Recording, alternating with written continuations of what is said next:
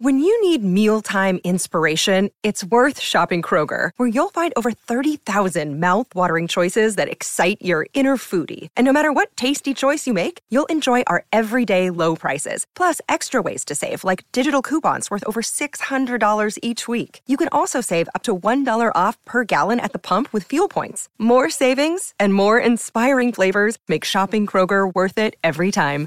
Kroger, fresh for everyone. Fuel restrictions apply. I want you to meet the chief theater critic for the New York Times, Jesse Green. And Jesse has and is having an amazing career. And he's going to give us a look at what's coming in to the Broadway Times and how you should start getting your tickets now.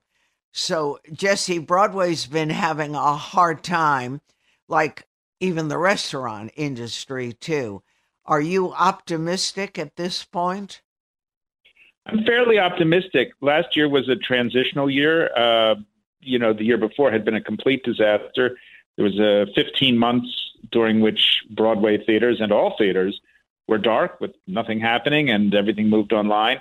And last season, we started to move out of that in a kind of weird and intermittent and honestly a little bit chaotic way. The shows had to cancel constantly. People were getting sick. People backstage, uh, there weren't enough people to cover roles. It was very, very difficult. Seems to be a little more orderly. And this fall has a really interesting slate on Broadway and off Broadway of uh, of shows of all different kinds to appeal to, I think, a lot of different people. Of course, and we just have to get them up and going. Yeah, exactly. And I think people have gone the other way, too used to sitting on the couch and letting things happen in their living rooms. Well, that's right, Joan. And there is some concern among the producers that they won't be able to attract audiences even to material that they normally would like. But, uh, you know, the evidence from the end of the previous season, this past spring, is that the crowd pleasing shows and the shows that get great reviews are managing to fill up. So there there is hope. I'm with you. I certainly do.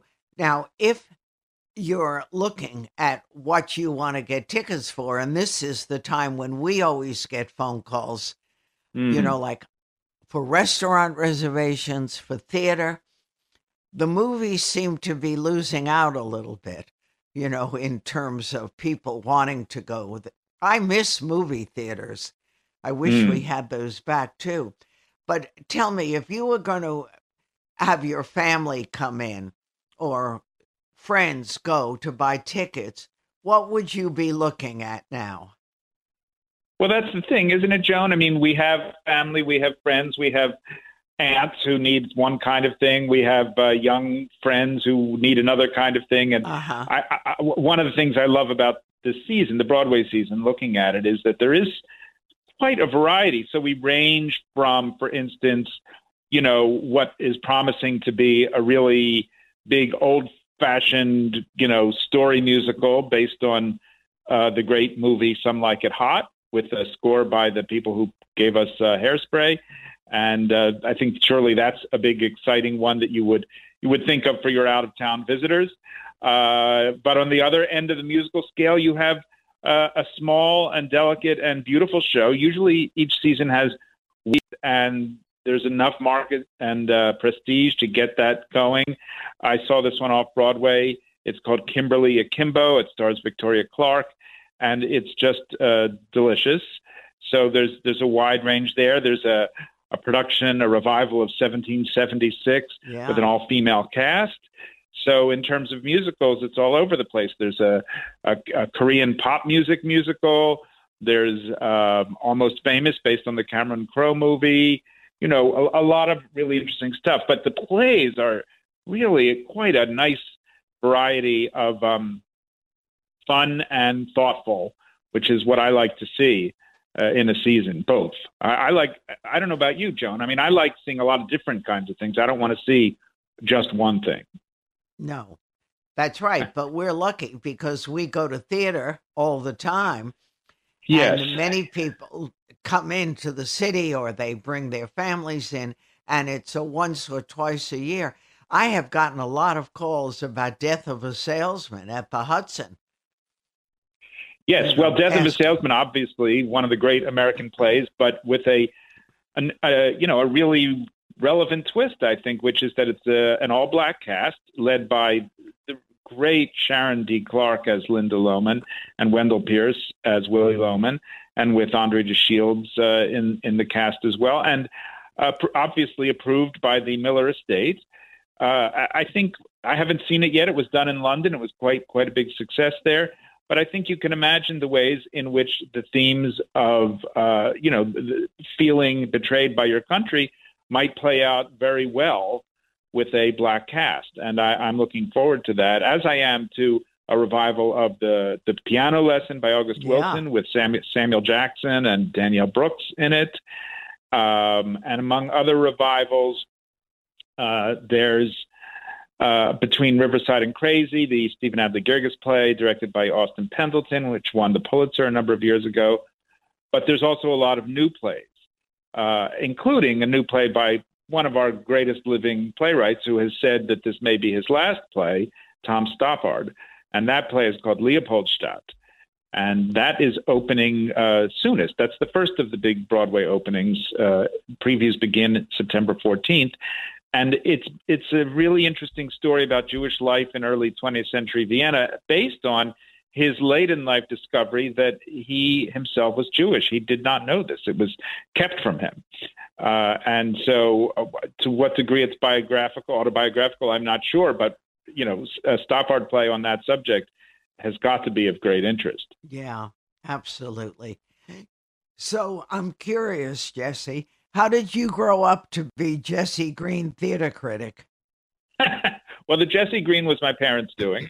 Um, they they gave me both my names, uh, uh, and I was always. They tell me that I was always highly critical, so you know that makes sense. I I sort of imagined myself being a judge. I liked deciding arguments and also imposing my will.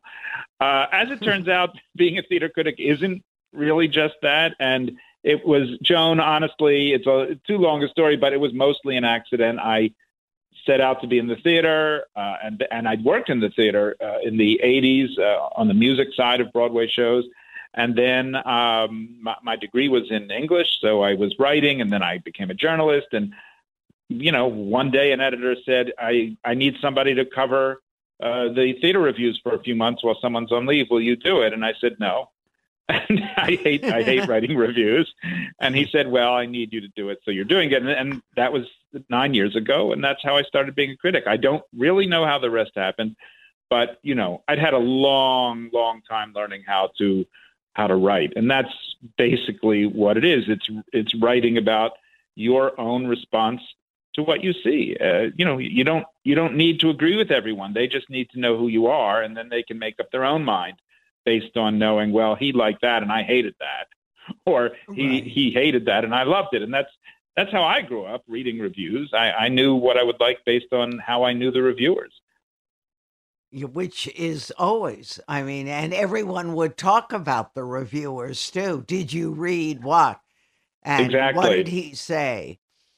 And people I did that even though I, I, I didn't even grow up in New York, and somehow that was part of my family discussion, and you know, we were all interested in theater and got the New York magazines and newspapers. So it, it's it's a great service that these publications do. And I will say, not to toot my own horn, but criticism isn't just for the people who are choosing which ticket to buy.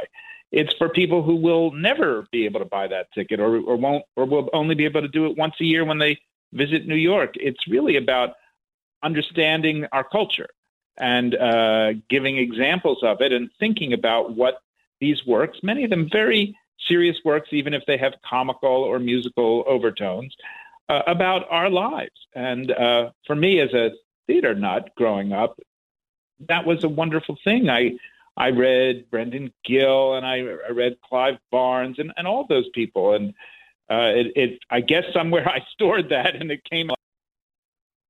Yeah and they became members of the family too.